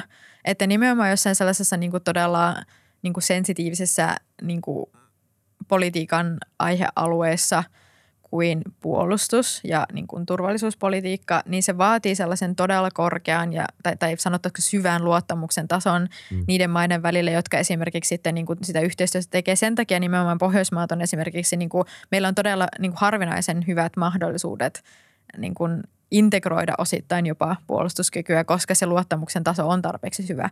Mutta niin tota, tämä ei ole se niin kuin sama, sama, sama niin kuin tilanne kaikkialla Euroopassa ja kaikkien Euroopan maiden välillä. Ja sitten plus tämä niin kuin ongelma, että niin kuin se uhkakuva ei ole sama kaikkialla, mikä tietysti tekee sitten niin kuin siitä kysymyksestä vaikeammin vastata, että, että, että mihin sitten Euroopan pitäisi tarkalleen ottaen kyetä. Että nyt puhutaan paljon siitä, että Euroopan pitää kyetä niin kuin paremmin puolustamaan itseään, niin kuin olla vähemmän riippuvainen Yhdysvalloista, mutta sitten se kysymys on, että mitä vastaan meidän pitää pystyä puolustamaan ja, ja millä tavalla. Ja, ja jos siitä ei ole ihan täysin yhteisymmärrystä edes siitä, että niin kuin mikä on se uhkakuva, mm. niin sitten se tekee tietysti sellaisen niin kuin kapasiteetin rakentamisesta ja niin kuin kasvattamisesta aika haastavaa. Että, että kyllä tämä niin kuin yhtenäisyys on sitten, että se on tietenkin, että Yhdysvaltojen on helpompi olla niin kuin tietää, mitä, mitä, mitä, mikä on se niin kuin kansallinen intressi ja kaikkea, koska se on kuitenkin loppujen lopuksi se on kyllä liittovaltio, mutta se on kuitenkin siinä mielessä niin kuin yksi, yksi valtio, vaikka voisi tietenkin sanoa, että varmasti Yhdysvaltojen sisällä niin kuin erimielisyyksiä on ihan luultavasti melkein yhtä paljon kuin Euroopassa, mutta silti siinä on sellainen, niin kuin, se, se on kuitenkin eri tilanne, että en, en kyllä näe, että miten, miten Eurooppa tästä niin kuin ainakaan lähiaikoina silleen niin jotenkin yhtenäistyisi. Jeps. Kello on viittä vaille kolme. Meidän pitää varmaan laittaa purkkiin. Teille, on, onko teillä aikaa yhdellä kysymyksellä? On. Joo. Okei, okay, kiva. Yeah. nice. Tota, ähm, tämä on tämmöinen, tota, tämä on vähän jokeri. Mä haluaisin kuitenkin kysyä tämän teiltä, koska mietin sitä, että miten Naton ulkopuolelta katsotaan tätä Suomen jäsenyyttä ja Naton strategiaa ylipäätään. Ja siis ylipäätään Naton asemaa puolustusliittona, joka ei kaikkien omien ideologisten linssien läpi ole niin itsestään selvää. Ja moni esimerkki, joita ihmiset nostaa, on Libya tai Jugoslavia 90-luvulla. Libya ei 90-luvulla, mutta siis myöhemmin. Mutta kuitenkin tämmöisiä keissejä, missä ö, Naton johtama allianssiliittoutuma niin kuin hyökkäsi maahan – periaatteessa. Ö, tota, mitä mieltä te olette tästä argumentista? Ja kertooko tämä mitään laajempaa ö, Naton roolista kansainvälisesti ja onko se sen jälkeen muuttunut? Tai mitä mieltä olette tästä? Te olette varmaan kuitenkin kuullut tämän argumentin. Tämä on tosi yleinen. Mitä mieltä olette siinä? No, no siis niin kuin NATOhan, miten sitä lähtisi pukemaan? Siis tämä pitää niin kuin ottaa koko tämmöisen niin kuin läntisen Yhdysvaltain – johtavan tätä niin kuin läntisen yhteisön ulkopolitiikan niin painopisteet ja suunnat, sanotaan tuosta niin 90-luvun lopulta aina tuonne 2010-luvun alkuun. Ja silloinhan me aikaa, jolloin niin kuin Yhdysvalloilta ja länneltä puuttu tämmöinen, niin kuin, puhutaan niin kuin near peer tai peer level kom, kom, adversary tai, tai vihollinen, niin valtiotoimija tai selvä valtiouhka. Mm. Ja silloin se niin kuin läntisen toiminnan fokus suuntautui muihin kysymyksiin, terrorismiin ja, ja niin kuin eri alueiden niin kuin epävakaisuuteen, niin kuin alueellisiin konflikteihin tai valtioiden sisäisiin konflikteihin.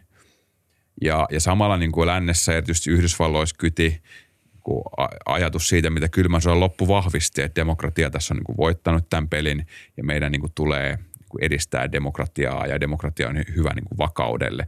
Eli siinä oli tämmöistä niin interventionistisen politiikan elementit oli niin kuin siinä. Ja, ja se on niin kuin ihan kiistatta se, että niin kuin läntinen politiikka niin kuin oli interventionistista ja se heijastui myös Naton toimintaan. Ne motiivit sinänsä ei ollut mitenkään niin kuin, usein se kuulee kritiikissä, että, että kaivetaan sieltä niin kuin vähän piilomotiiveja, resursseja tai muuta. Mun mielestä se on niin kuin paljon yksinkertaisempaa, mitä se on. Että siellä oli niin kuin aika simppelit motiivit. Niin sekä niin kuin esimerkiksi Kosovon toiminnassa ja sitten Libyassa molemmassa oli niin kuin humanitaarinen elementti, että koetettiin niin kuin sotilaallista voimaa käyttämällä pyritään estämään niin kuin humanitaarinen katastrofi. Ja mun mielestä se olisi ihan niin kuin pääasiallinen syy siinä Afganistanissa sitten taas liittyi niin oli ensin Yhdysvaltain hyökkäys, johon, jota, jonka jälkeen sitten syntyi tämä niin NATO-johtama Afganistaniin vakauttava pyrkivä operaatio. Ja, ja nythän me on niin kuin eri aikakausi länti, läntisessä niin kuin politiikassa. Se interventionismin aikakausi on loppunut osittain, myös, osittain siitä syystä, että nyt on niin kuin tällaisia valtiokilpailijoita Venäjä ja Kiina. Ja toisaalta, että se politiikka myös katsotaan aika laajasti epäonnistuneen. Se track record ei ole niin kuin täysin huono. Että voidaan ajatella, että niin kuin – niin kuin Balkanilla esimerkiksi on saavutettu jotain, mutta siihen niin kuin suhtaudutaan lännessäkin kriittisesti. Että tämä oli ehkä niin kuin aikakausi, jolla voidaan niin kuin sanoa, että, että lännessä vaikutti tietynlainen niin kuin hybris, naivius siihen niin kuin omaan kykyyn niin kuin saavuttaa asioita erilaisissa kulttuurisissa ja alueellisissa niin kuin konteksteissa. Et, et kyllä se, niin kuin ymmärrän sen niin kuin interventionismin ja sen niin kuin kritiikin – se, niin kuin sinänsä ja se varmasti kun näyttäytyy näin. Ja jos kuuntelee kiinalaista tai venäläistä eh, keskustelua tässä nimenomaan niin kuin NATO nähdään tässä niin kuin Yhdysvaltain imperialismin niin kuin jatkeena. Ja en nyt sano, että tosiaan he, he niin kuin siinä asiassa niin kuin, niin kuin oikeassa olisi, mutta kyllä se niin kuin voi niin kuin tietyssä määrin ymmärrettävä, että näin se niin kuin näyttäytyy. Ja jotenkin mä en näin, niin kuin tästä niin kuin isosta perspektiivistä, tosi isosta kuvasta mä jotenkin tiivistäisin ja pyrkisin ymmärtämään sitä niin kuin Naton tietyn aikakauden toimintaa. Ja nythän se on niin kuin ohi ja Natossa ei ole niin kuin ruokahalua nyt tämmöiselle niin kuin interventionistiselle mm. toiminnalle, koska just ei onnistu kauhean hyvin. Kyllä, nimenomaan. Ja sitten tässähän voi niin kuin se, senkin pitää mielessä, että sehän oli yksi syy, että minkä takia vaikka – NATO-jäsenyt ei kannatettu Suomessa, että niin kuin 2000-luvun alussakin, että kun nimenomaan ei nähty, että se olisi välttämättä Suomen intressissä niin kuin olla, olla niin kuin tota, osana tällaista, vaikka toisaalta sitten Suomihan kyllä oli Afganistanissa pitkä ja hartaasti ja näin, että, että onhan siinä, no mutta kuitenkin. Ää, mutta niin kuin mitä Matti just sanoi tässä, että se on niin kuin yksi semmoinen niin kuin aikakausi ollut Naton historiassa, tämä interventionismin aikakausi – ja sitä voidaan sitten puida, että, että mikä kaikki meni pieleen siinä ja, ja mikä ehkä sitten saattoi onnistua jossain määrin. Mutta sille nimenomaan ei ole, ei ole sellaista niin kuin, niin kuin poliittista halua niin kuin tällä hetkellä äh, niin kuin tällaista, tällaista jatkaa. Ja, ja se, se tekee myös siitä vähän haastavampaa niin kuin Naton sisällä esimerkiksi sitten niin kuin tätä Turkin ö, äh, ykkösturvallisuushuolta terrorismia niin kuin – että, että mitä NATO nyt tarkalleen ottaen niin kuin sen suhteen voi tehdä, niin on vähän hankala kysymys, koska se, se vaatisi luultavasti just ton tyyppisiä toimia ehkä ja se, se ei nyt sitten oikein sovi tähän niin kuin muuten tähän niin kuin Naton uuteen konseptiin tietyllä tavalla. Ja nythän sitten niin kuin nimenomaan tämä NATO-jäsenyys sopii Suomelle niin hyvin, koska, koska NATO tietyllä tavalla palasi juurilleen ja, ja nyt sitten fokus on nimenomaan tässä niin kuin valtiokilpailijan niin kuin Venäjän ää, niin kuin tietyllä tavalla sen pidäkkeen – luomisessa ja ylläpitämisessä ja että niin kuin, niin kuin nythän tässä sitten ollaan nimenomaan hyvinkin Suomen, Suomen intressien ytimessä. Ja, mm. ja se täytyy nähdä sillä tavalla, että, että NATO ei ole staattinen, NATO on niin kuin dynaaminen organisaatio, joka muuttuu sitä mukaan, miten ajat muuttuu ja, ja niin kuin politiikan eri, eri niin kuin alat muuttuu. Joo, kyllä. Kiitos. Oli tosi mielenkiintoista. Ja siis te olette varmaan ihan oikeasti tuosta ähm, tuosta pointista. Itsekin vaan mietin, mitä tähän sanoisi, mutta äh, tähän loppuun. Mutta tota, tulee varmaan olla aika jännä aika meille, äh, kun me itse, itse tutkiskellaan, vaikka me nyt suomalaisina ei oltu mukana tässä, mutta vähän niin kuin lännen liberaalin demokratian edustajana, niin, niin tota, että miten, mm, miten me eletään semmoisen niin ei-interventionistisen status kanssa, että meidän pitäisi niin olla ok sen kanssa, että maailmalla pyörii Saddamia ja Gaddafia ja Milosevicia ja meidän pitää niin pyrkiä jopa tekemään yhteistyötä heidän kanssaan mahdollisesti eri tilanteissa. Ja tässähän se on pakko tuohon niin reagoida. Tässähän se just on, että se sitten vaatii niin itsekuria ja pidättävyyttä, joka ei aina näytä hyvältä. Mm. Me nähtiin niin esimerkki jo niin Obaman kaudella, jossa Obama ulko, Obaman ulkopolitiikassa oli hyvin niin pidättyväisyyden elementit mm. ja, ja miettii sitten niin Syyrian sisällissotaa ja niitä julmuuksia, jossa niin Yhdysvaltoja niin moni – eurooppalainenkin maa niin kuin suoraan toivo, että menkää nyt väliin ja pysäyttäkää. Mm. Mutta sitten taas niin kuin Yhdysvallat korosti niitä riskejä, että me ei enää haluta lähteä tähän. Niin se, mm. niin kuin, nämä on myös sitten kovia valintoja nämä, että jos mm. pitää sitten sietää humanitaarisia katastrofeja, pitää siirtää se, että autoritaariset valtiot saa jalansijaa, heidän toimet, heidän arvot ää, niin kuin näkyy vahvemmin ja, ja ylipäätään kun maailma on paljon enemmän niiden toimijoiden näköinen, mutta osa tässä on vaan niin kuin realismia, että kansainvälisessä politiikassa valtasuhteet on niin muuttunut. Me ollaan, po, niin kuin, ei olla enää siinä ajassa, jossa olisi kyse niin Yhdysvaltain ja länneen ehdottomasta ylivallasta, vaan se niin kuin autoritäärisen, autoritääristen valtioiden Kiinan etuneessa valta kasvaa ja se väistämättä heijastuu ja kaventaa lännen liikkumatila. Mm. Kiitos Matti ja kiitos Minna, että vierailitte FutuCastissa. Kiitos. Kiitos Oli kutsusta. sika kiva jutella. Ki- Kiitos kaikille katselijoille ja kuuntelijoille. Toivottavasti, äh, toivottavasti nyt tämä on kamerassa. Mä sitä pieni nojaa eteenpäin. Anyway, äh, muistakaa tilata kanava, muistakaa arvostella meidät Spotifyssa ja muissa podcast-alustoissa, jos tykkäsitte. Äh, mä sanon tämän kaiken alussa, te muistatte kyllä, ei mitään hätää. Nähdään ensi jaksossa ja pitäkää itsestänne huolta. Moi moi.